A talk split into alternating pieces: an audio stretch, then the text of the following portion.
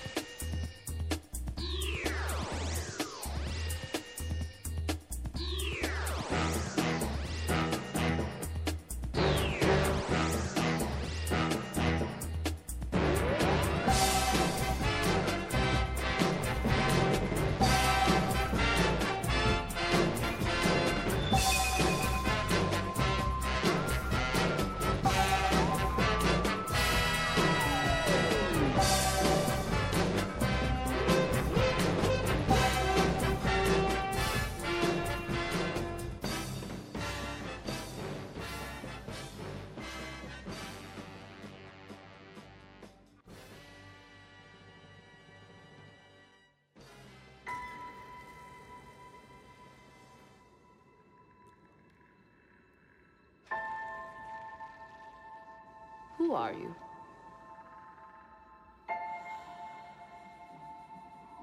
I'm no one.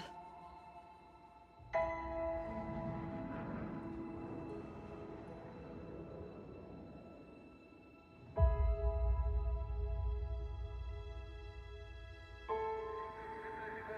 was raised to do one thing, but I've got nothing to fight for.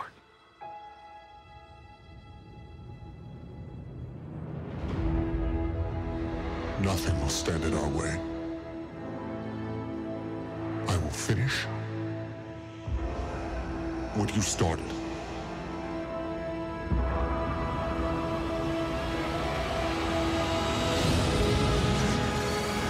There are stories about what happened. It's true. All of it.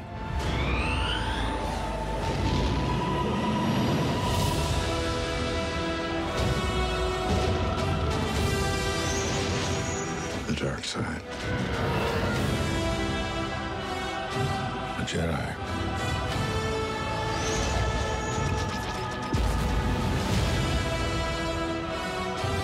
They're real.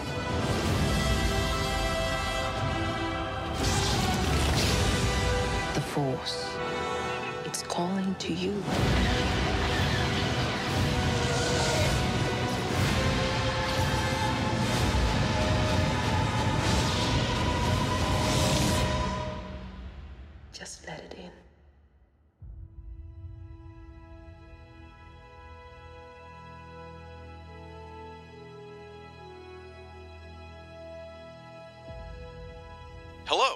To another exciting episode of the Fire and Water Podcast, the official podcast of Aquaman Shrine dot net, Firestorm Fan dot com, and Star Wars dot com. I'm one of your hosts, the Irredeemable Shag from Firestorm Fan. Along with me, as always, is my co-host, that twentieth Century Fox, Rob Kelly from Aquaman Shrine. How you doing, buddy? It's true. All of it. Let it in. Folks, we are here to talk about...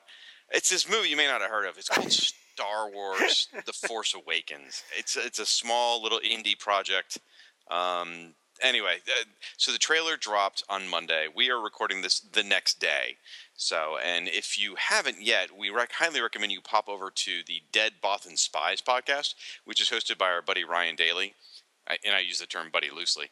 Where um, immediately after the trailer aired, he I don't know how he did it. I, somehow he hijacked my phone. I don't know what he did with you, Rob, but he actually took over my phone, and I was suddenly on a conference call with him and Rob, and we discussed the trailer with immediate reactions, which was pretty much just sort of diarrhea of the mouth, as Rob proved uh, on that show. Very much so. What, what, what, huh? Did you or did you not threaten the entire N F L franchise? I didn't on the podcast. Oh, no, I did, yeah. Well, yeah, yeah, oh, yeah. yeah it's sort of like a hangover the next morning. You're like, oh, God, what did I do? Like I said, no, I'm completely okay with what I did. I said, I hope that that Will Smith movie brings football down. I just, it's a blight on our society. So Okay, okay, settle down, boy. Uh, you can hear all of that over on Ryan's show, Dead Bothan Spies. Please go over there, give it a listen. It's about thirty minutes of us just really off the cuff right after the trailer. Not a lot had been processed or sunk in. Not that I'm promising this is going to be any better, but um, yes, we've had a whole twenty-four hours to become much more erudite on the subject. And I'll be honest, I've been obsessed with Back to the Future for the last twenty-four hours. So anyway, because tomorrow, at the time of this recording, tomorrow's October twenty-first, two thousand fifteen. Right. And I'm going to see the movie in uh, Back to the Future two in the theater with my two kids tomorrow. Uh, and we'll be in the theater at... Cause in the movie, they, they arrive at four twenty-nine in the afternoon, California time, which is seven uh, twenty-nine Eastern time. So we'll be in the theater watching episode two at, at, during that time. So it's pretty cool. And after I'm, that, all the Back to the Future movie will take place in the past. That's true. That's true. Until we get the next one with like, uh, I don't know, Zac Efron or something. Anyway, so we're going to talk about Star Wars, not just the trailer, but we're going to sort of cover our take on this whole, uh, I guess the term is journey to Star Wars The Force Awakens, or there's a broader label for it, I guess, which includes action figures and stuff, but we're going to talk about that. But before we do that... I think it's just called marketing, I think is what it's called. The marketing plan. Well, before we do that, we should probably thank our sponsors. Folks, this episode of the Star and Wars podcast is sponsored in part by In Stock Trades dot com. InStockTrades is your best online source for trades, hardcovers, and other collected editions, all for up to forty-two percent off with free shipping for orders of fifty dollars or more. What you got, Rob? Uh, Star Wars Volume one, Skywalker Strikes. This is the collection of the new Marvel series, one of the many, many Marvel series of Star Wars comics. But this is the main book, Star Wars, uh, by uh, Jason Aaron and John Cassaday. one hundred sixty pages, collect Star Wars' Warses, one through six. Uh, normal price nineteen ninety-nine dollars, in-stock trades price eleven dollars and fifty-nine cents, forty-two percent off. So if you haven't been buying the book regularly and wading through all the variant covers and stuff, just buy the collection. Perfect. Uh, I'm going to pick up on an oldie but a goodie. It's Dark Horse Comics collection. It's Star Wars Empire, Volume one. This was a series that ran, um, I think, in the early two thousands. And it basically, it, it, very similar to the Marvel series, it basically picked up right before or right after Episode four, depending on the story you're reading. There were little short vignettes. You'd get like... Uh, And maybe I shouldn't say vignettes, short storylines. You get maybe three or four issues set to a topic, and then they move on to the next topic. And uh, it was a great series. It was probably one of my favorite Dark Horse Star Wars series they ever did. Right now on In-Stock Trades, you can get it. it it's um, one hundred four pages, full color, normally retails for twelve dollars and ninety-five cents. You can get it for forty-two percent off right now, which is only seven dollars and fifty-one cents. That is amazing. That's two issues of the Marvel Star Wars comic, by the way, right there. You can get this whole collection. And they also have out there volumes one, two, Four, five, six, seven of Star Wars Empire out on In-Stock Trades, all at forty-two percent off right now. I highly recommend you pick them up. They're great reads. You will not regret it. The first volume, by the way, uh, the creators on it are Scott Alley and Ryan Benjamin, and with a cover by Brian Horton. It's great stuff. Couldn't re- recommend it more. So, again, for all your collected edition needs, please head over to in stock trades dot com. Well, as we sort of alluded, this is an officially sponsored podcast of Star Wars dot com. That's um, awesome. I didn't know that. That's fantastic. Yeah, it's kind of a deal I just arranged. Um, wow. Basically, I wrote a note, I put it in an envelope, and threw it in my mailbox to J J. Abrams, and I'm just waiting for him to say yay or nay. But I, I think it's pretty official. So. Okay, fair enough. And if you're wondering why we're covering Star Wars on a primarily D C Comics-focused podcast, um, it's because it's our damn show. We feel like doing it. So, And, and I don't want to talk about Aquaman right now, because he sucks. Now, let's be exact. He doesn't suck. All right, the comic book. We'll get into that next week. And the current Firestorm book on the, t- on the stands right now is Rockin'. Oh, wait, there isn't one yet. So that can wait a little while. It's good. I mean, I can't wait to cover the classic issues more, but yeah, we can wait. So...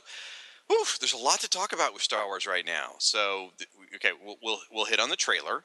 Um, the movie poster just came out this week as well, right? Right. So we should probably talk about some toys, some of the books, some of the comics, that kind of stuff. Um, what you want to what, what you want to tackle I'd first? I'd say let's just start with the trailer. We will just go through it bit by bit. We're not going to like you know we're not going to look at it like it's, it's a Zapruder film, but we'll go through it as it goes. We can both notice things. So uh, if you're ready to, to to start watching it, I am too. All right.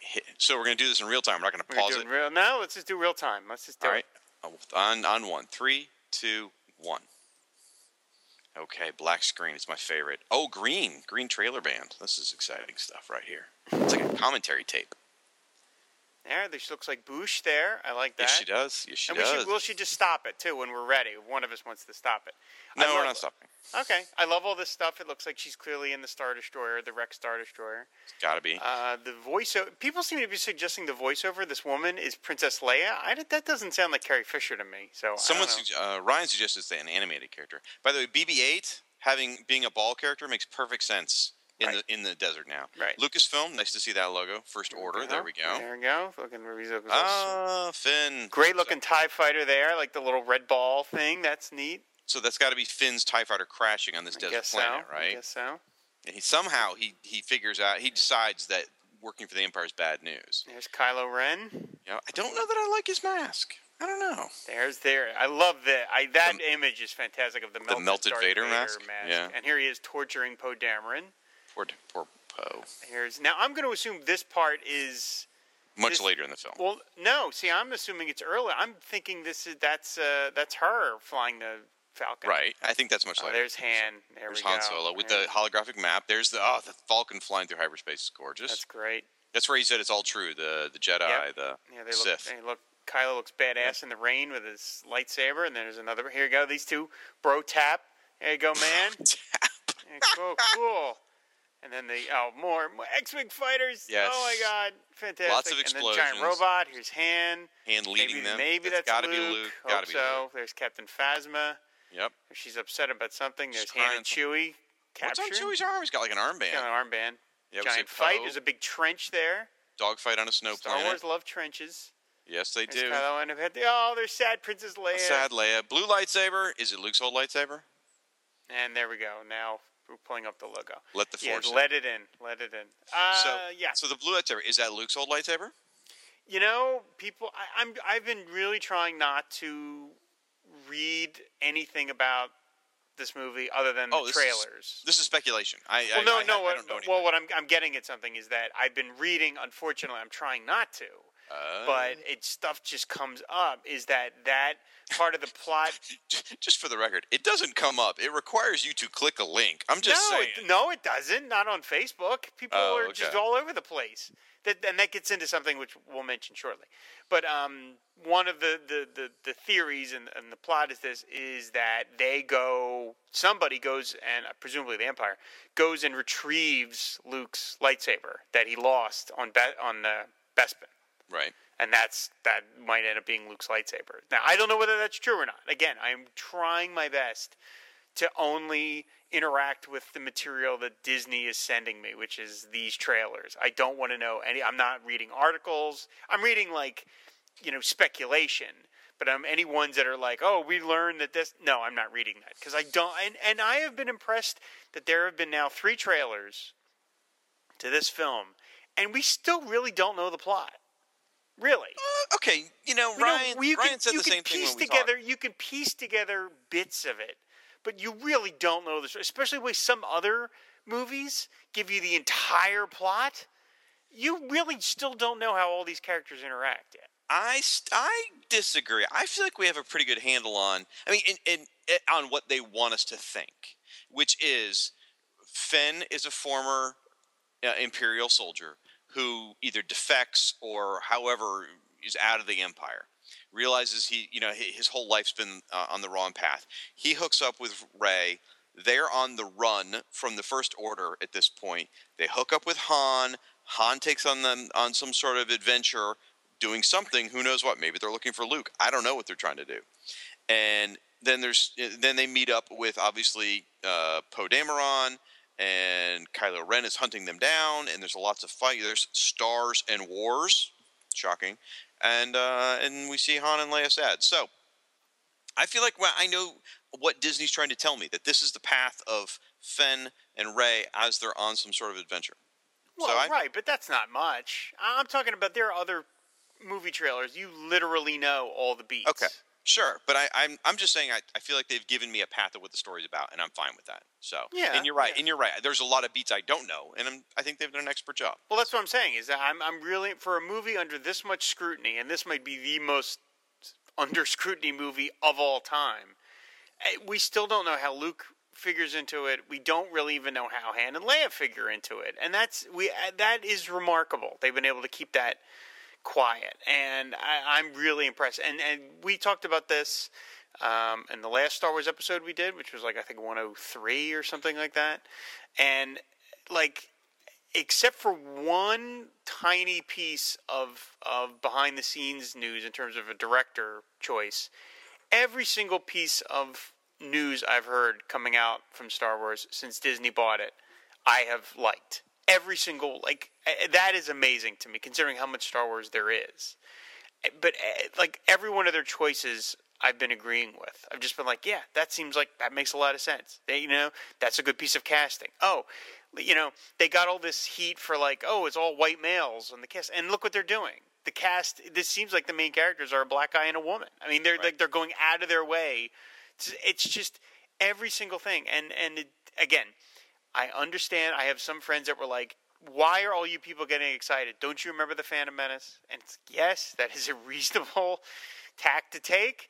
But I just, I don't know. I'm seeing this and, you know, I'm trying to have as genuine a reaction as possible. I'm not trying to either pump myself up unnaturally or be purposely, like, cool and distant. And I'm just completely on board for this thing. Now, again, we'll see. In two months, maybe we'll all walk out of the theater and go, all right, that's good. Eh. You know, I, but I, every piece I'm seeing, I'm just like, oh, this looks so fantastic. I tried to be cool and distant, but a few months ago, I realized I was failing. Right. Um, because, as you said, everything that's come out has looked good. The first trailer is probably what cracked me. Um was just that it looked so engaging. After I tried to be same sort of philosophy, like, oh yeah, come on, this is this isn't going to be that good, or it's only going to be so good. It's it may be better than one, two, and three, but it's you know still not going to be better than four, five, or six. Well, I don't know that it will be, but it really does look exceptional. Yeah, I mean, I I don't know, I do not expect it to be better than four, five, and six. It can't be better than four, five, and six because I saw four, five, and six when I was, uh, let's see, six, nine, and twelve. I mean, he's literally the perfect ages for Star Wars. No movie at this age, I think, is going to have the effect on me that Star Wars had when I was that age. But I I look I think back to J J. Abrams' Star Trek, which is a quite easy comparison to make. Uh, you know, Star, four four letters. You know, J J. Abrams reboot reboots. I mean, it, the comparisons are just. And I love Star Trek. I've always loved Star Trek. I've loved Star Trek T V show. I love the movies, all of it. And I went into the reboot very skeptical because I'm like, I don't know if I want to see Captain Kirk played by somebody else. You know, I don't know. And I loved that first Star Trek movie. I loved it. And it was, I think it's a great movie. I've watched it probably a couple of dozen times at this point. I think it, to me, strikes the perfect balance of of honoring what's come before, but also charts a new course. And I think it's a highly entertaining adventure and a tribute to these great characters. And that is almost all that I'm expecting out of this movie. If this movie hits those marks, I'll walk out of this like really happy, especially since we now know this is just the opening volley of an entire flood of Star Wars movies. And well, true. You know, I just it's like if this movie sets the deck properly for what's coming after, then then great. That, and that's all that I really ask of it. So I'm not I, I there's just no way that um, anything in this movie is going to hit me the way Luke, I Am Your Father did when I was nine years old. I mean, there's no way. But it doesn't need to. It doesn't. It just needs, you know, I, it, it certainly needs to be better than the prequels. That's a low bar. I'm not willing to set that bar, the, the bar that low. Uh, but I just, I don't know. I, I'm looking at this and I'm like, this looks just like a, if even if it wasn't Star Wars, this would be a movie I'd want to see. You know, if you asked me a couple of years ago, I would have thought that I couldn't get excited about a movie like I like I did when I was a kid. They're just I enjoy films; they're fun, but when I watch them, I'm I'm kind of over, and I don't think a lot about them afterwards. But then I saw Guardians of the Galaxy, And that movie stayed with me. Like, after the movie, I thought about it, and I kept thinking about it, and I thought about it for weeks, and I bought the soundtrack, and I, you know, I didn't buy action figures, but damn, I came close. I mean, I really got excited about that movie, and that told me there's still something inside of me that can get really, really passionate and get really, really excited about a good sci-fi movie. I loved the Star Trek reboot. I did, but it didn't stay with me. It was, it was fun. And I've seen it several times, and I and I bought a, a cool collectible version of the movie because it's shaped like the Enterprise, you know, whatever. But it didn't, you know, like haunt me all the time like Guardians did. So it gives me hope that this movie, if it's significantly good, could make me feel that way again. And I'm going to say something extremely controversial, but I'm going to say it might just be better than Episode four if it turns out to be really good, because that's my least favorite of the original trilogy. There, wow. I said I said it. It's out there. Everyone hate me. Fine, I don't care. But um, can, can we do some speculation? Because I want to do some speculation. Sure. I think so I think the key to this whole movie is the little power droid that's scooting at the bottom of the ship that gets blown up in the about midway through. The little the little the little droid that Chewie yells at in Star Wars is back in this film. I think that's the linchpin to this. It's called a mouse droid. The mouse droid. The mouse droid. I talked about it at great length on uh, Ryan's show last night. If you were paying attention, but no, I'm sure I wasn't. I know, I know. So Kylo Ren, I've been thinking a lot more about Kylo Ren. I made some stupid speculation last night that maybe that was Luke Skywalker, but that made no sense whatsoever. That was that was so dumb that I didn't even interrupt you. I just let you keep talking. I was like, this is great. He's digging himself deeper. Go ahead, yeah. Well, here's a couple other thoughts. Okay, uh, Kylo Ren could be Luke's son. Kylo Ren could be Han. And at the end of this, I'm just going to go, you're going to say that I just said he could be anybody in the universe, but could be Leia and Han's son, like maybe uh, Rey's twin brother, which is kind of some speculation that's out there. Could be, what if he is a clone of Luke? What if that hand, they, they went and got the lightsaber, what if they got the hand too and cloned Luke, like they uh, like in the Zahn books or something? It's an interesting idea. That I'd never considered. Yeah, and then I looked at his hair, and because we see the back of his head, right? And the back of his head actually looks a little bit like Poe Dameron's head. So then I started thinking more. Okay, not that Poe Dameron is Kylo Ren. I don't think that's the case.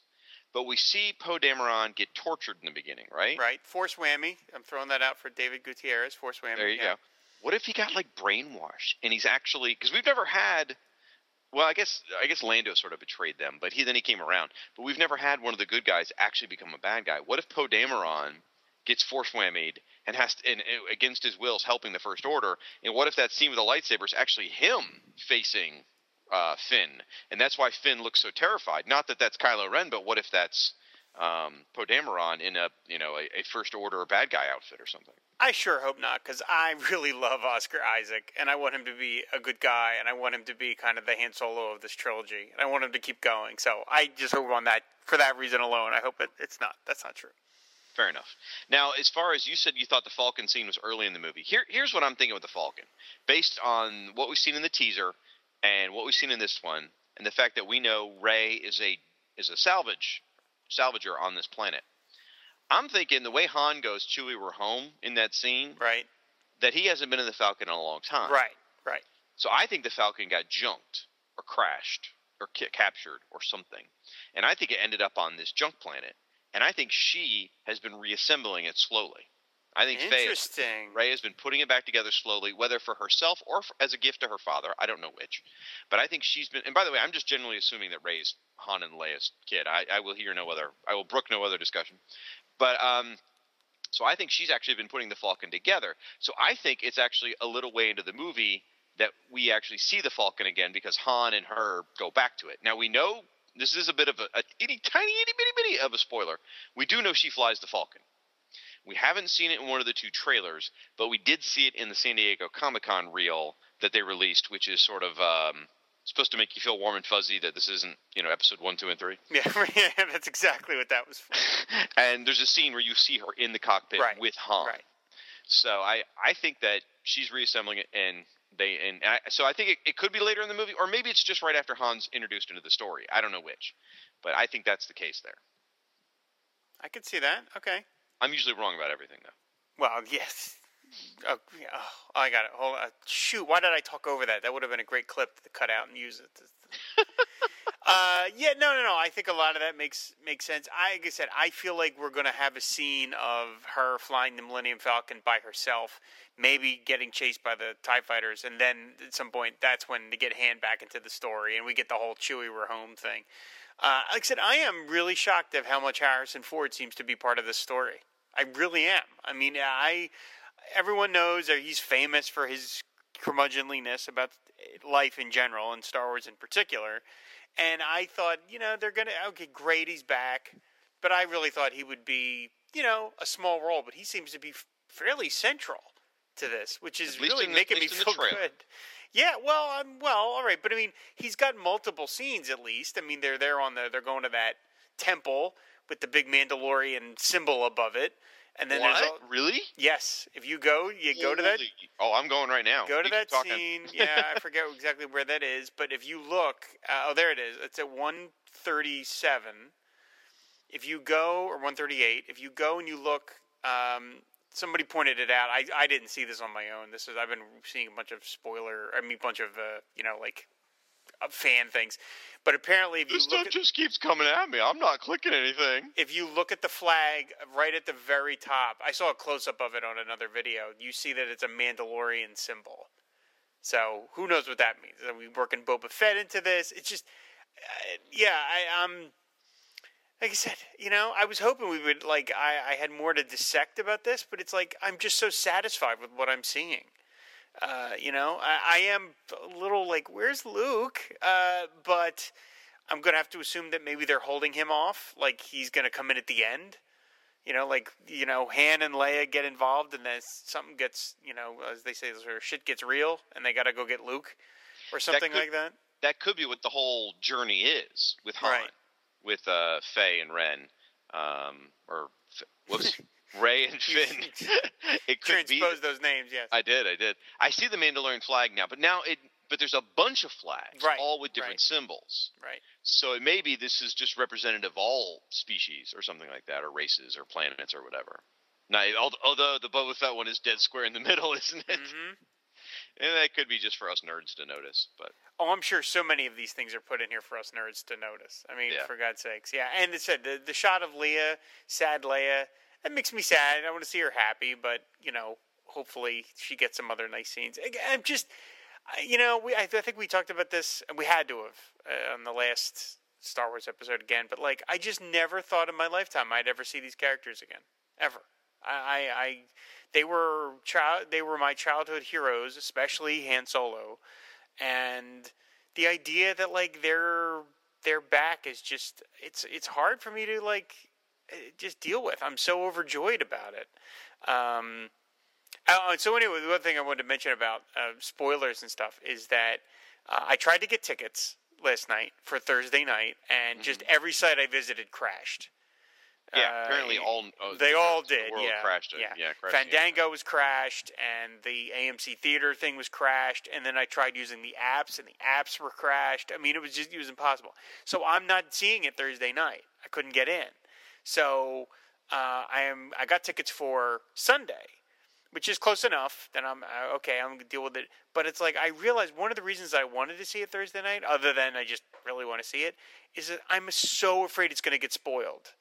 And I'm thinking now that I will not be seeing it until Sunday. I'm gonna have to literally stay off social media. Really? Because you're gonna there's no. some yes. Oh please don't what with that high pitched voice. No, no, no, no, no. I just I, I would hope most people wouldn't be assholes. Most. You don't need it doesn't need to be it does, needs to be oh, one. It needs to be one. All yeah. you need is one F-wit to be like, oh my God, I'm sure you've all seen it. Can you believe Leia dies at the like that's Ugh. all you would need. And I you know And damn I, it, damn it, Ryan Daly, you're you're that guy, right? You I, are, yeah. And I, so I'm like, I, I can't, I can't risk it. I, we've been waiting so long for this. Someone will ruin it, either on purpose because they're a dick, or they'll just do it accidentally out of excitement. And I'm like, so I, I feel like seeing it Sunday is like stretching it, but I'm, I'm you gonna know, text, I'm going to text you spoilers. I, I'm going to stay away from social media. I'm not going to answer my phone. Nothing. Because, I'm going to call, I'm going to call you. Chew, Chewy dies. Click. Yeah, exactly. No, I'm not answering my phone. Nothing. I mean, is that because my big fear was if I couldn't see it the first weekend, I don't know if I – I mean, I, I'd be going like a weeknight. But it's just like, oh, man, Sunday is the furthest end from when I want to see it. Because I'm just – you know, Friday and Saturday are just going to be – I'm going to just sit and watch Netflix – And and chill, as they say, and uh, just do nothing else. Is there any reason you didn't get Friday or Saturday? I couldn't get them. Holy crap! What, was it just because you were focusing on one theater, maybe, or or just the whole world is sold out of Friday and Saturday? I could. Well, okay. Um, I'm taking uh, Darlin Tracy and my nephew. We're seeing it right. together. Right. So I had to get three seats. First right. of all, that's a little harder. Second of all. Oh, you're uh, buying reserve seating, aren't you? Yes. Yeah. Oh, uh, I do not. Okay. I do not go to other than this one theater that shows old movies, and that's the only theater that does it. I do not go see movies that are not reserved seating anymore.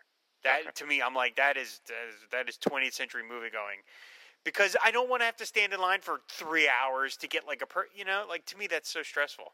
So there's a theater here that's like five minutes from our house. We all love to go to it. It's our, it's like kind of our favorite place to go see a movie together. It's really comfortable. You get the big floaty chairs, and that was the one I was concentrating on. So, so, so I couldn't get tickets for that theater.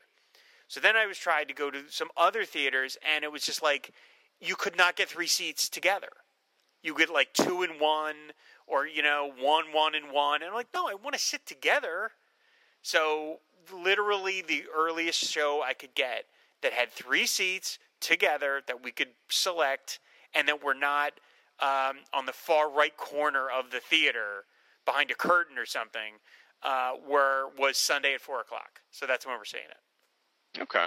Yeah. All right. Maybe I have a high concentrate of Star Wars nerds in this area, but yeah, I mean just every show just sold out, sold out, sold out, sold out, sold out. Hmm. So. I guess I'm going to need to look. I haven't bought tickets yet because I just – buying it, my movie ticket two months in advance just doesn't sit well with me. But – and I'm not going to shoot for a Thursday night. I, I've got kids. I've got work. It's just not going to happen. Um, but I'd like to go Friday. I think that would be appropriate with my yep. fifteen-year-old. I mean yep. I kind of feel like I should go with my dad. Um, I'm going to take my dad. We're going to see it a se- another time. I, I told him because he took me to all the Star Wars movies, and I said, you know, me and my sister are going to take my dad to go see Star Wars, because that's that's what he did for us. And he's interested, you know. He's like sort of like, wow. He's like, you know, he thinks it's cool. These guys are, all the old characters are back. So I'll be seeing it at the very least probably three times, because I know we'll be doing a work trip that's uh, probably, and uh, then the thing with my dad. So, you know, dude, I'll be dude, seeing it I, at least three times. I saw episode one and two five times each in the theater. I have no doubt I will see this several times. I saw Phantom Menace nine times. I'm not proud to admit that, but I did, because I I totally convinced myself it was a good movie. Yeah. Right, right.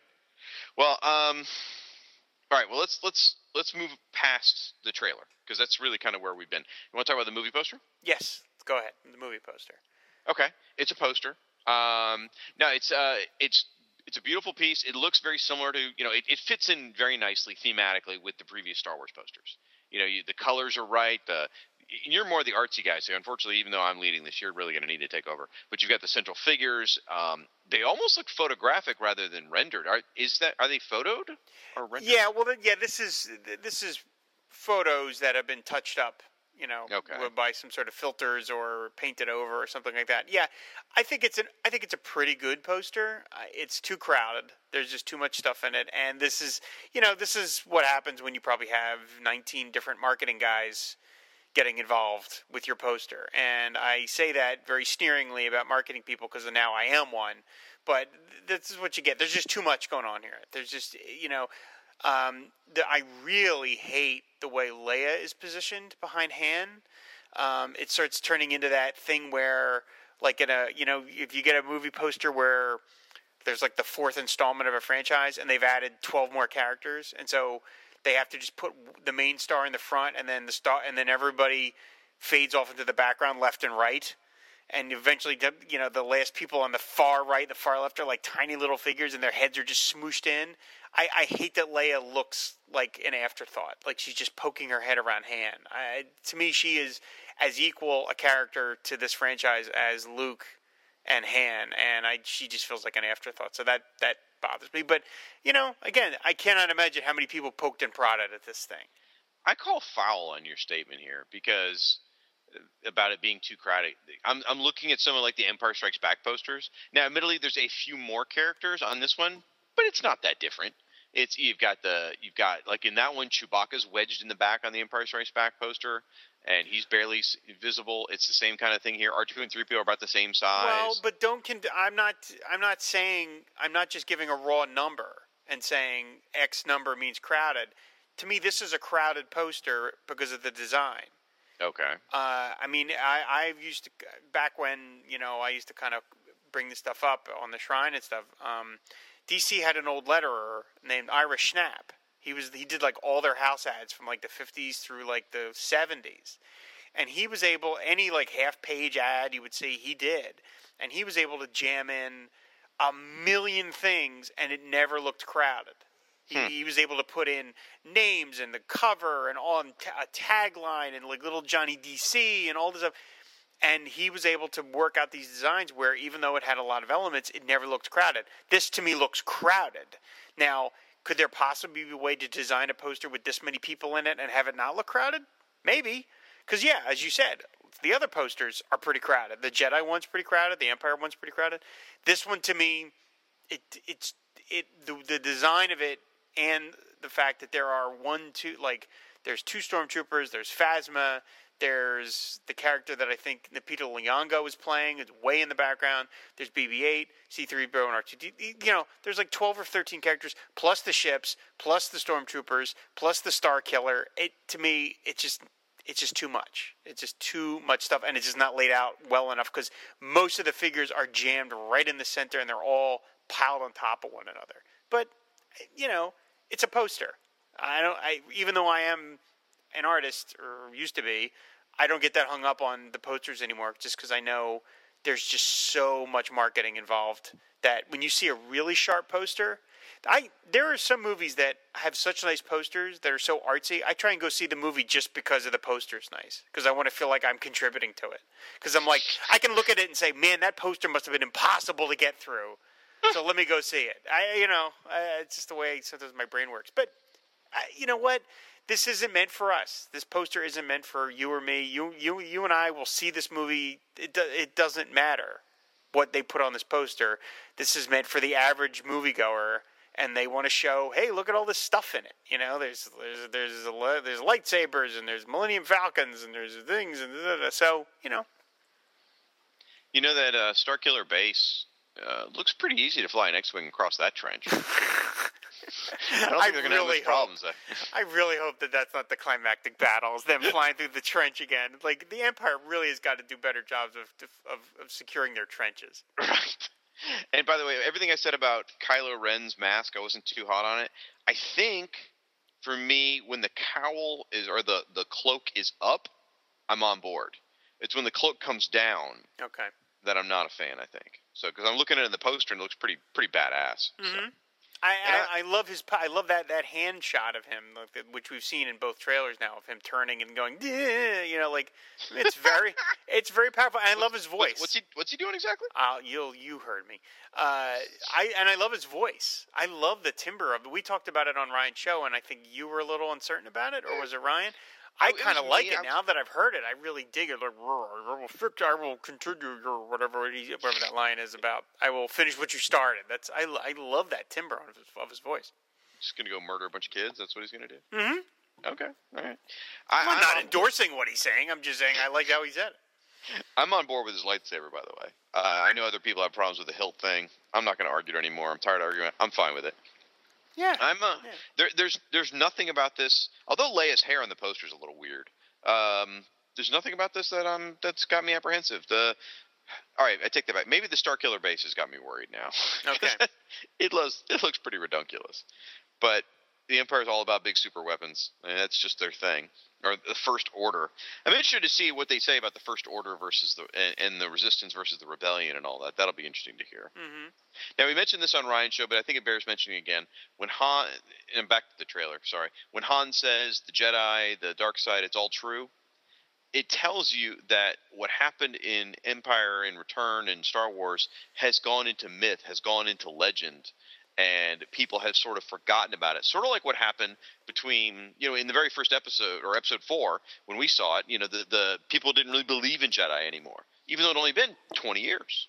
Right. So what happens in twenty years that makes people forget that things are real? Well, apparently that's happened again, based on Han, you know, just an assumption based on Han's dialogue. So that's that's interesting, that maybe it's all First Order propaganda that's made people forget or not believe. I don't know. Yeah, I like that idea a lot. I, I feel like it's a nod to the idea that these char- that these people have become myth. It feels like a nod to how these characters have become myth in our lives. I mean, I don't think it's completely unrealistic that in a couple of hundred years, uh, assuming that the, the that we have land anymore, but in a couple of hundred years, that the Star Wars characters will be the basis of some sort of religion.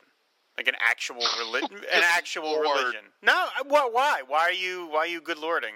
There's there are people who believe in Scientology. That was invented in my dad's lifetime. I know.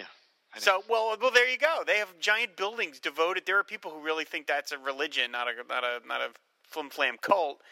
Uh, but I mean, I, I, I will not agree with that statement. But I will believe that I think in a couple hundred years, people will still be talking about Star Wars, similar to. We're sitting here in two thousand fifteen, and we still talk about the books that Mark Twain wrote. We still talk about the books that Jules Verne wrote. Mm-hmm. That kind. Of, I, I think Star Wars will be still spoken about in that sort of mythological way. Not Well, well not, I don't mean that people will literally say there was a Han Solo, but I mean that the the, the, the sort of tenets of the Force, it wouldn't surprise me at all if in a couple hundred years people just start adopting it as an actual way of life. It really wouldn't shock me. And these characters have... Uh, what? I, I think I hear the paddy wagon coming to take you away. Buddy. I don't. Th- I don't think. I do not think I'm crazy at all. And you, everybody who's listening, seriously, let us know. I'm I'm genuinely interested in, in hearing what everybody has to say. Well, except for a couple of you, but I mean, most of you. I'm genuinely interested. Not you know, not Frank, but uh, I really want to hear what you have to say. So please, especially for this episode. Leave a comment on Firestorm Fan or Aquaman Trine, or send us an email at fireandwaterpodcast at conquest dot net. I, I genuinely believe that. I really do. I think that this this thing has become so part of the culture in just thirty years, which is nothing, a blip. And it has become a, an ingrained. There are people in this country who literally call themselves Jedis. Now, they're kooky. But what what does that matter? I mean, I don't think it's going to take – I think a couple of generations where these things stop being movies and they're just part of our history. They're part of our collective unconscious. It really wouldn't shock me at all. And we will argue this in Fire and Water Podcast episode four thousand three hundred seventy-two. In, in two hundred years, in some little crummy strip mall, there will be a Church of the Force right next door to the Ministry of Kardashian. So. Right, yeah. Well, you and I will be – you and I will we'll just be heads in jars by that point. We'll be Statler and Waldorf. But no, no, no. Like I said, I really – and so anyway, I'm getting back to my, my point before I was so really interrupted. Is that I feel as though that that comment from Han is a nod to these characters, these three, these three especially, Han, Luke, Leia. And Darth Vader, too. I mean, real. I, I should really say all of them have become such a part of our culture that they have transcended their movie roots. They are not just movie characters anymore. They are sort of the Robin Hood or the whatever, the Tarzan of this era. And I feel like that is a nod to that. I feel like it's a meta comment on, you know, these people, these characters, Finn and Rey, grew up maybe hearing about that there was a guy who had a lightsaber, like Luke Skywalker, and he's just part of their – now, he's clearly like a forgotten part of their culture, but he's he's myth and legend, and it wouldn't shock me if that if that's what they're doing here. I hate to tell you this, but um, Vader's actually more – popular in, in the myths than Luke and Leia and Han. And oh, that's that probably thing. True. Vader is one of the greatest villains ever conceived in fiction. But the thing is, he's not always viewed as a villain. Uh, my stepson... Well, that's, yeah, that's a lot. I know, I know, but my stepson and I, I constantly have to remind him, because he's just like, this morning, he's just like, Vader's such a badass. You know, he's going on about it, because he's excited about Kylo Ren. He just thinks that guy looks great. And he thinks, you know, having a Church of Vader is brilliant and all this stuff. And I'm like, you do remember Vader... qualifies as a you know a serial killer essentially who systematically hunted down and murdered all of his friends he went to high school with, right? And he hates sand. You know, and like he'll be like, well, yeah, I don't like to think about that part. I'm like, but it kind of goes hand in hand with it. So anyway, so the poster, um, you know, as a, as a much as I raved about it, now I'm sort of stepping back and wishing it was more painterly. Um, mm-hmm. Yeah, it's very photo photoshoppy, but uh, that's this, that. that's the modern era, really. You really just don't see painted posters get through anymore. But but, but you got painted posters for episodes one, two, and three. That well, th- first of all, those were pretty photographic heavy with painter over, and plus that was George Lucas, and George Lucas muscled through it. Um, well, George, those are basically I'm, independent films distributed by a studio. no, I'm, they are. I'm I mean, willing to say, I, I'm willing to say that by the time Episode Seven is done with its run in the theater, which may be months long, I don't know, I bet we will have a sort of painted, rendered cover or poster similar to uh, what we had for you know four, five, six, one, two, three. Could be. Could be. I'd like to see that, you know. I, I really like to see that. Get that same guy who did them. Like, I actually have in my office um, the special edition posters of uh, Star Wars Empire and Return when they did them in ninety-seven. Mm-hmm. These are actually the one-sheets that are two-sided that were in the movie theater because um, I worked in a movie theater at the time. So I, I love them. And they, and they have sort of a painted feel to them, even though you're right, they're very heavily photo-referenced uh, or probably just painted right over the photos. But anyway. Yeah. No, but I mean, I don't mean to be super harsh about it. It's perfectly fine. It's, it's just nothing that exceptional. I mean, I think that the Star Wars and Empire posters are things of beauty. Like, I genuinely enjoy looking at them. This one, I'm just like, okay, it's it's a movie poster. And it's just, I just kind of move on. But, yeah. Speak, speaking of moving on. Yes. So, um, action figures. There's a lot of them out there. I have not purchased any, and I haven't even seen that many, I'll be honest. Um, I've seen a couple in the store, but I tried to sort of avoid them at first, but then I just – once I finally quit avoiding them, I decided I'd look at them, and they're all gone now. So, Rob, why don't you tell us a little bit about the figures that are out there right now, because I don't know a lot about them. Well, I don't know a lot either. I haven't bought any of them. I know that they are – the toys that are out now are only from the first third of the movie. What? Yes. That's very specific. Well, that's that's that they that that that news got out that those characters, the the the there's going to be I guess a couple of toy like waves of toy lines, and the first wave is just from characters from the first third of the movie, which is why, uh, like there's no Han, like you know, like there's no Han Solo figure, right. There's no Princess Leia, there's no Luke, there's no Chewie. It's all the new characters, um, and not even all the new characters. Um, I. You know, I kind of – I used to be into that stuff, and then I just sort of, like, got out of it. But if they make another Han Solo figure, I think I got to go get that.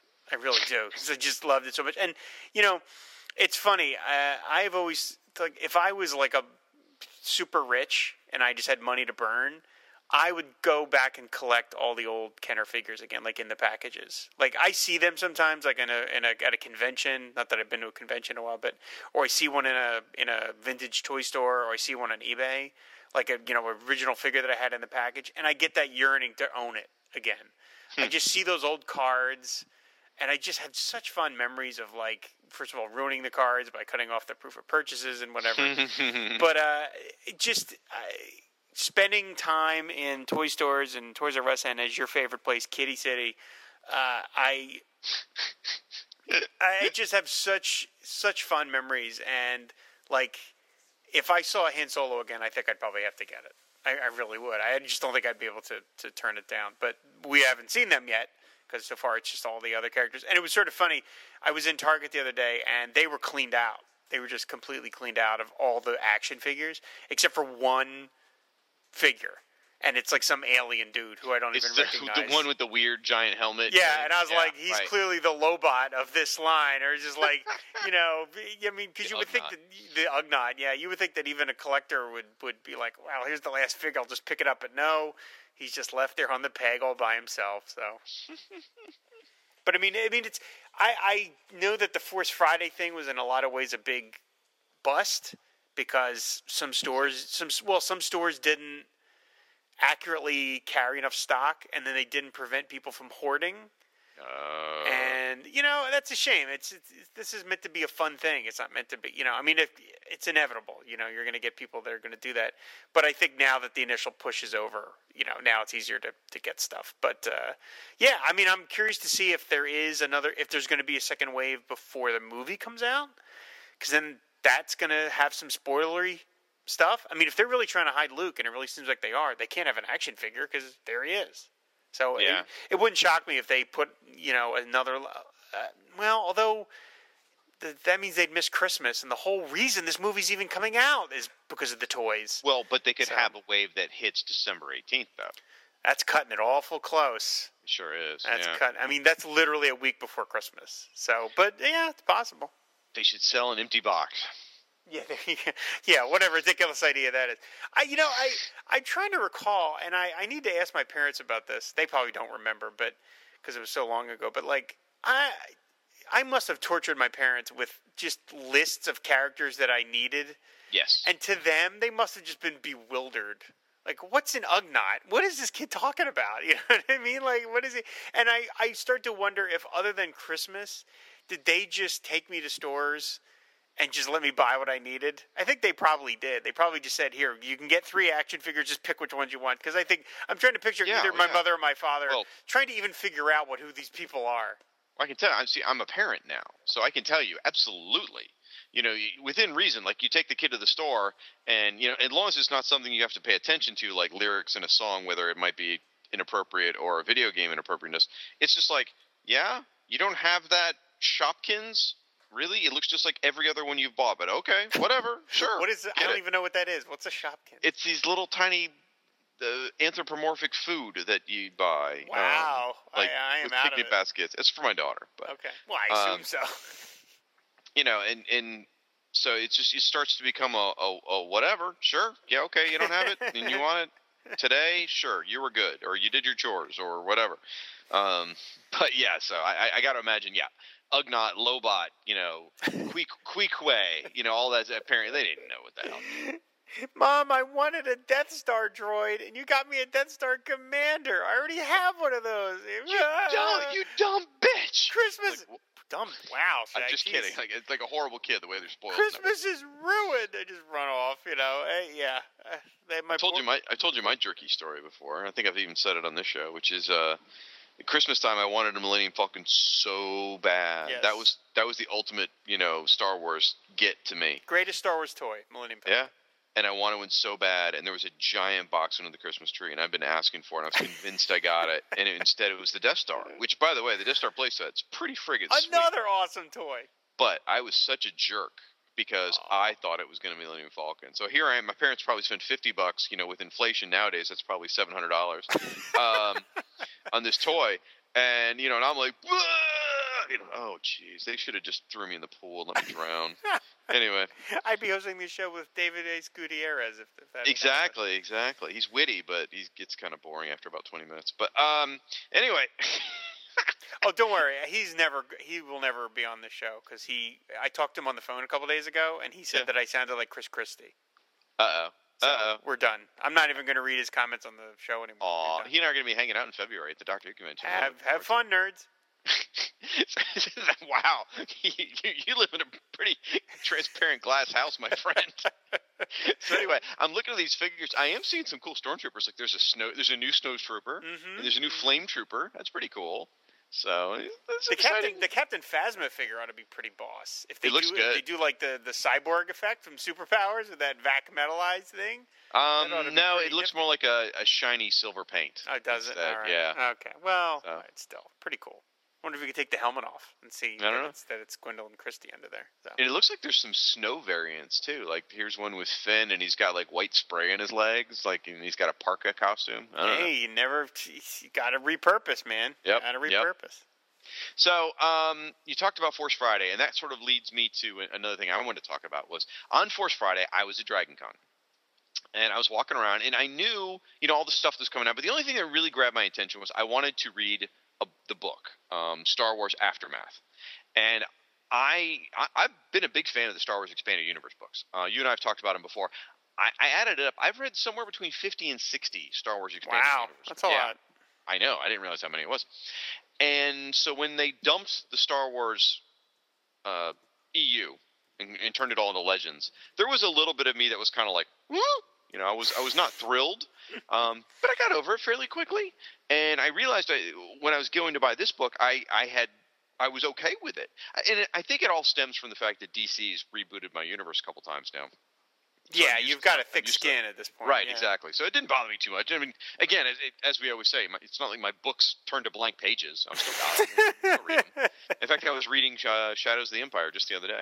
Um, so anyway, I decided I'd get the book, and I was at Dragon Con, and we were in the dealer's room, and I was telling my buddies, I was like, yeah, I think I, I want to get that book today. You know, I think it'd be kind of fun. Just that, that's my contribution to Force Friday.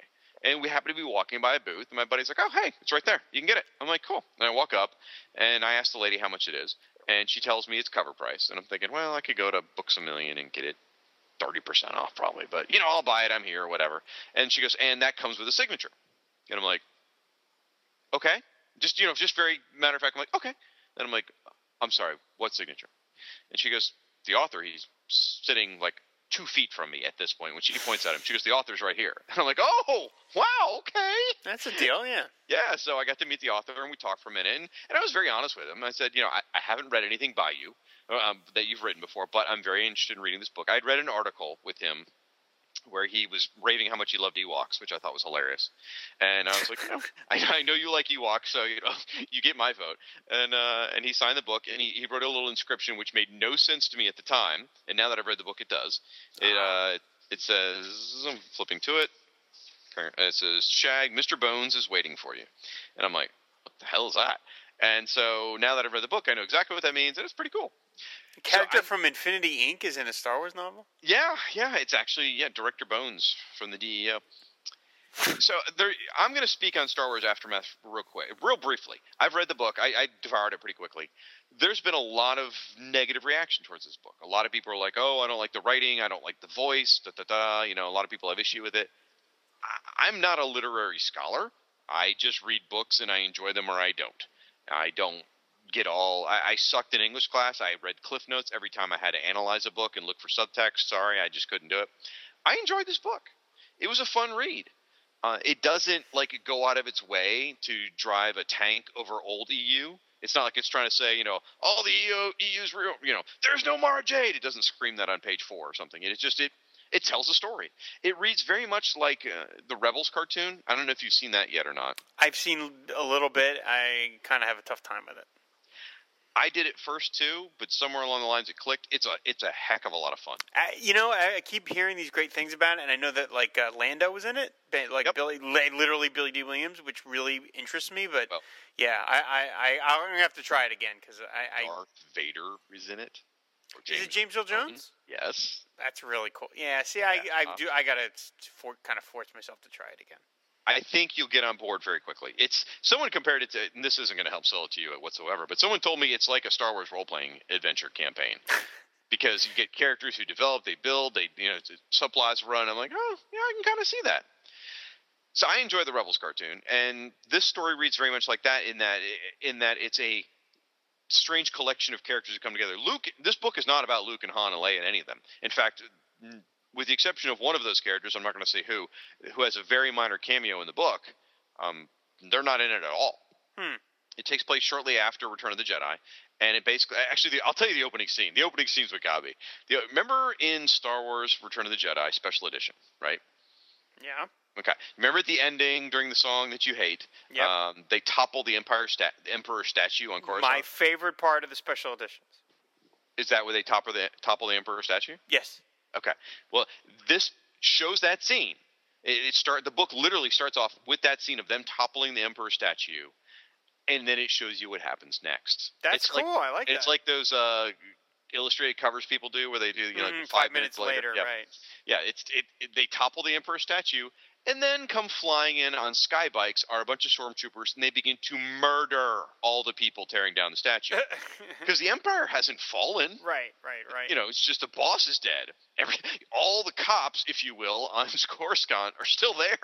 So they start mowing down the people. But at the same time, the people start picking up rubble from the statue and start throwing it at the skybikes and start taking out the skybikes. And it basically it, – the point of that scene is to tell you is that the war is just – is not – the war's not over yet. It's a really great scene. Yeah, cool. It's cool. That sounds neat. It's all about a father and a son.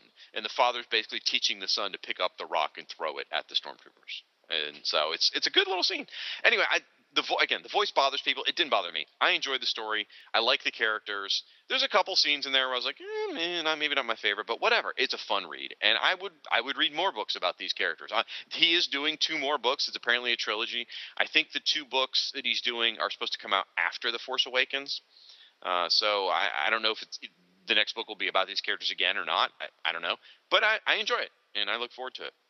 And it's part of this whole thing that's is, that carries the banner, Journey to Star Wars: The Force Awakens. And you may have heard that, folks. And if you haven't, essentially it's it's twenty some publications that are coming out. I know, crazy, that are all tie into The Force Awakens. And and they call it the Journey to, but some of it's coming out after the movie, so I don't really know what that's about. Anyway, Aftermath is sort of like, as far as I can tell, the premier item, which is this novel I read, full-length novel. There's another book out there called Lost Stars, which is a young adult novel. And I don't know that it ties in as closely. I've heard great with... things about that. You have? Yeah. See, I'm thinking about reading it. I haven't read it. I, it there's a. Sh- I'm sorry, I didn't mean to interrupt. Go ahead. Yeah, go, no, you go ahead because I don't know what's about it. There's a there's a, uh, a uh, there's a podcast called the for Collider dot com. That was hard to come up with, wasn't it? What, I couldn't think thing, of what this word. I don't what know is this what thing it was. Called a podcast? Well, no, I was trying to think of like what Collider is. It's a website, but it's their okay. podcast for their website, and they do daily shows. And um, one show they do, I think, every Thursday is like Jedi Council, and they have read the book Lost Stars, and they have gone on and on and on about how great Lost Stars. They had the author on, and mm. they've, they've been saying that like Aftermath is the book that everybody knows about, and this other book does not get the same level of marketing attention, but they think this one is far superior. So they've really been – they've gone on about enough that I kind of want to read it because I would love to read a good Star Wars book again. Okay.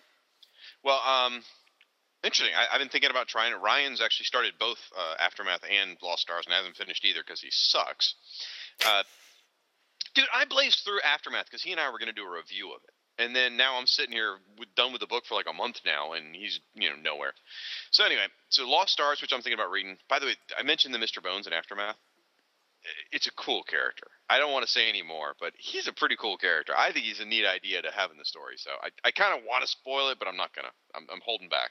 So anyway, then there's three more, and these, what, I don't know what below young adult book, I think kids book, whatever. There's three more books. Uh, one's called Moving Target, a Princess Leia adventure.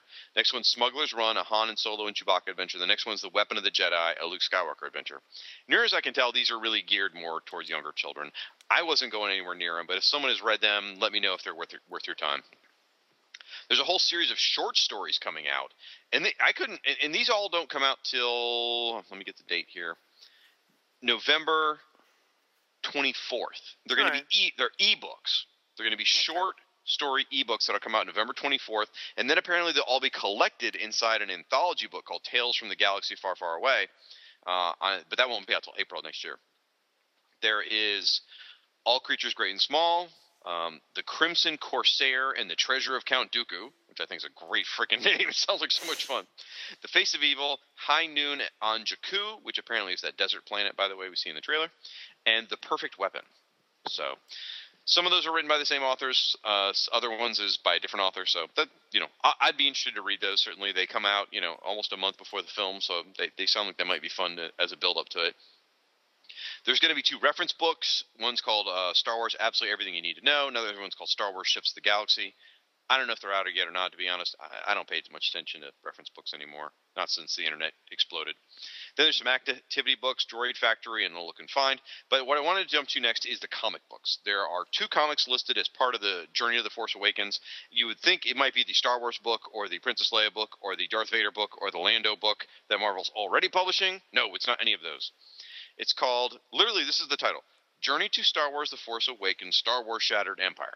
Oof. Yeah, but most people just refer to it as Shattered Empire. There's a special labeled C three P O, which hasn't come out yet, which uh, comes out at some point, I think about the time the movie comes out. But so Shattered Empire, three issues have come out so far, and I should be able to tell you whether it's six issues or four issues. I really don't remember. Um, we'll just leave it at that. It's a miniseries, guys. I've enjoyed the hell out of it. It is really, really good. It takes place immediately after the Battle for Endor. It's written by Greg Rucka, art by Marco Cecchetto, colors by Andreas Mossa, um, and you know obviously various covers, whatever.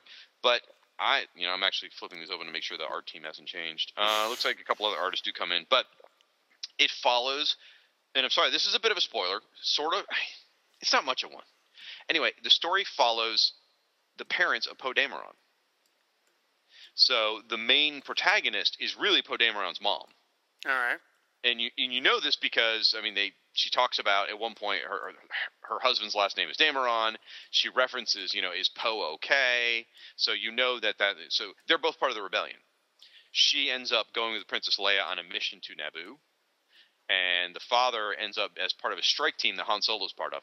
And really the thrust of the story is that the battle with the Empire is not over. There's a lot of battle still going on. The Emperor had plans in place if he were to be assassinated, what should happen. Uh, one of those is to uh, scorch the – they call it like something like scorched earth or something like that, scorched land. Uh, apparently he's planning to wipe out Naboo, things like that. Um, not a big loss. Gungans. Anyway, uh, oh my God, I forgot the Gungans. This is not a. It's great then. Like, where do I sign up for this? Right.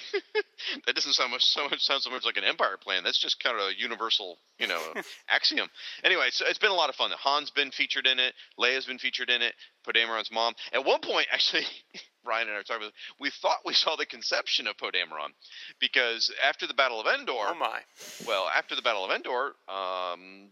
Poe Dameron's dad and Poe Dameron's mom sleep together, and they don't get specific, but they're like they they hadn't seen each other. They both survived the battle separately. They're thrilled to see each other, and the next scene is the next morning, and they're waking up basically nude. So I'm like, oh my gosh, did we just see Poe get conceived? But later on in issue two, they mentioned that Poe's already been born by this point. But you know, it's something to think about. I don't know if you've heard about this. I didn't realize this, but there is a whole explosion of what you call oh, bad choice of terms. Um, no, uh, this isn't funny. Um, there is a large number of what they call nine eleven babies. Um, I don't know if you've heard of this. I had not till recently because of the emotional turmoil everyone was in. Apparently, a lot of people sought comfort in each other's arms, and there was a tremendous amount of births nine months after nine eleven. Makes sense. Yeah, that's why I realized I chose my words very poorly. Mm. Um, so I'm willing to bet that after the destruction of the Death Star and the Emperor, I bet there's a whole bunch of proliferation going on there too.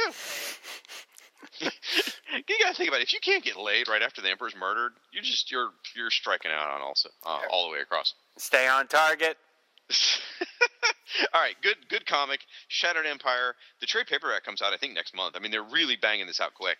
Uh, so definitely check it out. Pick up the issues. They're probably easy to find. They're all over the place. If not, then wait for the trade. But Star Wars Shattered Empire, well worth it. Really enjoying that reading. Greg Ruck is a great writer, so there's no doubt about that. And that's kind of the, the gist of the journey to Star Wars The Force Awakens from a publication system uh, or style, whatever. That That's kind of what I'm focusing on simply because I, I love to read the books. I love to read the comics. So that's kind of where my attention's been. I haven't been focusing on the toys or anything. So, uh, yeah, I think the last thing that we wanted to mention is, of course, the future movies, of which there will be many. Uh, I mean, it is amazing to think, and this is something that's been said on other podcasts or whatever, but there are three Star Wars films in production right now. Three. That is amazing. I mean, and that has never happened before. Um, and you think about that when you were a kid, you had to wait three years in between installments. And now there is going to be just one year between Episode seven and Rogue One. And then there's going to be six months between Rogue One and Episode eight. Mm. Which is just unbelievable. I, now, I that, mean, that could get that could get pushed back. I'm not holding my breath on that. Uh, well, sure, anything could get pushed back, but that's well, the plan is, is May. Didn't Episode seven get pushed back? It was originally going to be a May release, wasn't it? Yes, it was. So, yes, I mean, it, it could happen. Right. Well, yeah, I'm not denying that. I'm just saying that that is the plan right now, is to put it out in, in May. Um, because, now, what? I was just going to say, now this could go the whole way of the, uh, the Amazing Spider-Man franchise and the Fantastic Four franchise that both evaporated. But well, again, yes, anything could happen, but uh, I, I, I don't think it's going to go like no. Fantastic Four. Part of the part of the reason they want to get back to May uh, and get away from Christmas is because Christmas movies just don't make the kind of money summer movies do. They just don't. No, no, no movie released in December has ever made more than a hundred million in a weekend. That has never happened, and it's happened all the time in the summer. Huh. Because it's just so. Really? Yeah, yeah. Yes. What about Thanksgiving movies? Nope. No, no. They've made like like eighty million is the record or something. And and it's just because kids are in school, they're not, you know, they're not out, families are busier, it's just not, and there's a, you, some places are affected by weather. That is why they're cramming so many movies into the summer and making summer start in friggin' March now, because they're trying to expand that thing. So I think that they would love to get off of this December release schedule, which is why I think they're pushing episode eight for, for May as opposed to December. Um, hmm. But I have mean, they, have they started filming episode eight yet? Yes. Really? Yeah, yeah, yeah. Mm-hmm. I mean, I mean, they've they're they're working on nine now. I mean, they're already working on. They've got what's his name locked up to do that. Colin Trevorrow. Kazan. Yeah. Well, no, those are written, but I mean, they've gotten Colin Trevorrow already on board to direct it, so they're they're moving along. Uh, yeah. I mean, I'm. It, it, it it's so hard to, to kind of like keep your excitement in check at the same time. You have to, because you're like, look, this first one's got to be good. If this first one isn't any good, I, I don't know if I want to see a Star Wars movie every year. That said, I'm sure I will. I mean, it's kind of like the same news and when they revealed that they're flat out going to do Indy five. And I'm mm. like, you know what? That last Indy movie was terrible. I'll still go see Indy five because it's Indiana Jones. And I'm a sucker, so I'll still go. Um, but, yeah, I mean, it'll be interesting as to – and it sounds like in terms of what the casting they're doing for Episode eight, they're going even further in terms of – making it more female-driven. Uh, they're talking about different people that they're hiring, and it's they're not going for kind of big people. They're going for really interesting actors. And the fact that Rian Johnson is doing it, who's a really talented guy and an interesting choice, it's just it feels like they're even, I don't know, based on what I'm hearing, it seems like they're even going gutsier with the hmm. later films as opposed to this one, which is amazing. I mean, they, they keep saying that Rogue One is going to be like a war film. It's right. going to be like an actual war film, and that's Saving Private Ryan in the Star Wars yeah, universe. I mean, that's crazy. You know, that's really crazy. So maybe, maybe they'll have to go rescue Matt Damon. Maybe so. That's kind I, of a thing. Yeah, it is a thing in America. We do love to rescue Matt Damon. Yeah, uh, and it's it's um, if you're a Star Wars, this is like the single. I mean, even if you're a comic book fan, this is the greatest time because there's just so many movies now for you to enjoy. I mean, they're going to be once the deep once Superman, Batman, Superman hits. D C, you're going to be rolling them out every like six months at that point. Uh, so yeah, I, I'm, and, and it'll be amazing to think that like you'll just be getting episode seven on home video, whatever format it is, and by that point, you'll only have a couple like couple more months before you have a, new, a whole new movie to see. It's amazing. It's just simply amazing, and uh, you know, you got to give Disney credit, man. They they are going to this thing full tilt. They got to make their money back. Well, this, I mean, they bought Lucasfilm, I think, for four billion dollars. That's I think the number it, I heard, I think yeah. four billion dollars. This movie, Episode seven, is going to make a billion dollars. Easy. Probably, probably true. Easy. But how much, how much are they spending on it, though? Well, that's true. But, I mean, it, it's they're going to make their they're going to make that money back probably oh, in yeah. two films. You know? I mean, they're really going to, so... Uh, and he said, I'm, I'm, ex- the, in fact, the only, not to, like, we're kind of winding down the show, the only thing, I don't want to bring it... it bring up a negative thing is like the only piece of news that I haven't liked about all these movies is the fact that Colin Trevorrow is doing episode nine. Um, I hated Jurassic World. I hated it. And I'm like, this is the guy they picked. Now I haven't seen his previous film, his smaller film, Safety Not Guaranteed. Everyone says that's really good. So maybe he is a really good director and you know, he just got trampled, uh, doing this big budget thing, but it scares me that the guy that directed Jurassic World is, is handling a Star Wars film. But you can't go by that because the guys that directed uh, Empire Strikes Back and the guys that directed uh, the guys that directed Return of the Jedi didn't have a great filmography, either one of them beforehand. So you never know. Who's um, who would be like the showrunner for these for Star Wars now? I mean, well, it's Kathleen Kennedy. She's the uh... she's she's the she's running the ship. She is. Okay. She, I mean, she's the president of Lucasfilm, and uh, they talk about that they have these boards of people that are literally steering the ship, and they're the ones controlling the books, they're controlling the comics, they're control. It's okay. this. It's this group of people, and she's the head of it. All right, that's good. And and one thing we haven't mentioned that's worth mentioning too is that this film, Episode Seven, wasn't really written as a standalone movie. I mean, even though it will stand on its own, it, they're very definitively saying this is part of a trilogy. Yep. So unlike the previous two trilogies, where the first movie sort of has a, a middle, a beginning, a middle, and an end, and it's supposed to have, you know, the triumph, triumphant feeling. Um, I don't know that we're going to get that from the first movie. We might get a more downbeat, you know, cliffhanger ending in the first movie. I kind of hope we don't. I'd like to see this to be a complete thought. I mean, that's one of the nice things about Star Wars, is that it works as a complete story by itself. It ends Phantom, with Phantom Menace, Phantom Menace does too. Well, it's not it's not enjoyable necessarily, but true. It, true. It tells the full arc there. It does. It does. Oh God, it's just oh. I didn't want to revisit those things. Oh, this so this part. No, wait, that's no, that's Attack of the Clones. Never mind. I was gonna say this party's over, but that's that's the other one. Sorry. Oh Lord. Oh, we wanted to end on an up note. Anyway, I guess this, this will be our last Star Wars topic show until the movies, until the movie comes out. I guess because it's only two months away at this point. Why are you pigeonholing me like that? Well, I, what else is there to talk about? They're not doing another trailer. This is going to be we, it. If if you get the book on tape, you might be able to listen, read uh, Lost Stars, and then I can actually read the words, and we could talk about that maybe. I guess we could. That's true. I don't know. I'm just. Right. I'm not. I'm not. You know, with with all the exciting Aquaman and Firestorm news to talk about, I'm not. I'm not taking anything off the table now. Now, with that said, by the way, folks, if you if you're listening to this episode as it drops on Sunday, you need to watch The Flash on Tuesday night, because we get the new Firestorm this this coming week. So you need to be sure to watch that. But yes, I, I went back and looked at, we have not covered much Aquaman lately, and that's just because uh, I just want to talk about old Aquaman, because new Aquaman is just breaking my heart right now. So we should uh, do that. We should do an episode where we pull out some old issues. And well, we did that. Them. That was the last one. I think it was the second to last Aquaman episode we did, and we should just do that again, because that was fun. Talk about the Jim yeah. Aparo Aquaman, because, yeah. we should, you know what? We should just... You know, you folks it's almost as in. if it's almost as if we could do anything, and it's, it, as as if it's our own show.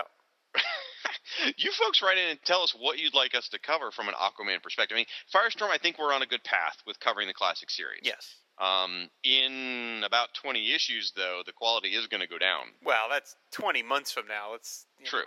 Well, months. We're we're covering one every two months or so. It seems like. Okay, well, forty months from now. So yeah, we got but, a lot of time. What Aquaman do you want us to do? I mean, should we pick up the classic series and start with just the SAG run, you know, start with, uh, was what Skeets, Aparo, and, uh, Giordano. Giordano. Maybe just start the, at the beginning of the SAG run and cover that for a while. Maybe, I don't know. Maybe so. Well, just I mean, I, I still want to cover the current series. I just, yeah, well, we'll get into all that next week. We'll get into all, all right. that next week. Very briefly. We'll get into it. We so anyway, a, we owe everybody a Who's Who episode too. Yeah, we do. Yes, we do. We owe, we owe everybody lots of things, but I'm, uh, I'm finally off the road. I'm home. We should sure, be able to get back to a regular schedule. Sure, did I, sure. Did I tell you? I mean, I know I've told you. I don't know if I actually said this on the air, but I have met Diablo Frank face to face. It was on Facebook, yes. Yeah, but Frank doesn't go on Facebook, so Roald Spine has a Facebook page now, but he won't touch it. So anyway, I, I have sur- I have met and survived a face-to-face meeting with Frank and Illegal Machine and Mister Fix-It. Amazing. It was great. Actually, I had a fantastic time. It was really now wonderful. Okay. Now, was the Gimp in a box, or was he just out loose? By the time I got there in the basement, he was loose. Okay. All right. Good. But to know. That's not to say he hadn't been in the box earlier. That's true. Okay. Yeah. All right, and I did see a couple spare masks laying around, which is why I decided it was time to go when it was time to go. It's amazing they can podcast through that muffled thing. Anyway, we're getting punchy here. Let's. Uh, we were talking about Star Wars. Uh, let's wrap this episode up. Um, if you want to shoot an email to us, it's fire and water podcast at comcast dot net. The Tumblr is fire and water podcast dot tumblr dot com. You can find Shag over at Firestorm Fan. You can find me sort of at aquaman trine dot net, although we're on a vacation right now. Uh, I would appreciate it if also you could listen to my other show, uh, Film and Water Podcast, which is now filling up your uh, your. iTunes feed every week, just, whether you like it or not. Uh, hey, you know, I like talking about movies. I don't know what to tell you. Um, which is what we're doing today. Which is what we're doing today. No, so it could have been a Film and Water episode. It could have been. It. Yeah, well, what are you going to do? So, uh, Shag, do we have anything else we want to talk about before we, before we sign off? Well, if you want to follow us on the social medias, you can find Rob at Star Wars on Twitter and Facebook under Star Wars. Um, it's just Star Wars, no underscore, or anything like that. Aquaman Shrine or, or Film and Water Pod. You can find my friend Rob on Twitter. You can find me uh, as Firestorm Fan on Facebook, Twitter, Google Plus, Instagram, Tumblr, and Pinterest. And I think that's going to do it. So until next time, um, uh, the Force will be with you. Yeah, may the Force be with you. Always. Aquaman and Firestorm fighting crime together. Soak them down or burn them up. No one does it better. Whenever you find trouble, they'll always be there to catch them in a bubble or even torch their hair. They stand for truth and justice in sea, on land, in air. Aquaman and Firestorm, they make a super pair. Aquaman and Firestorm, super friends forever. Yeah!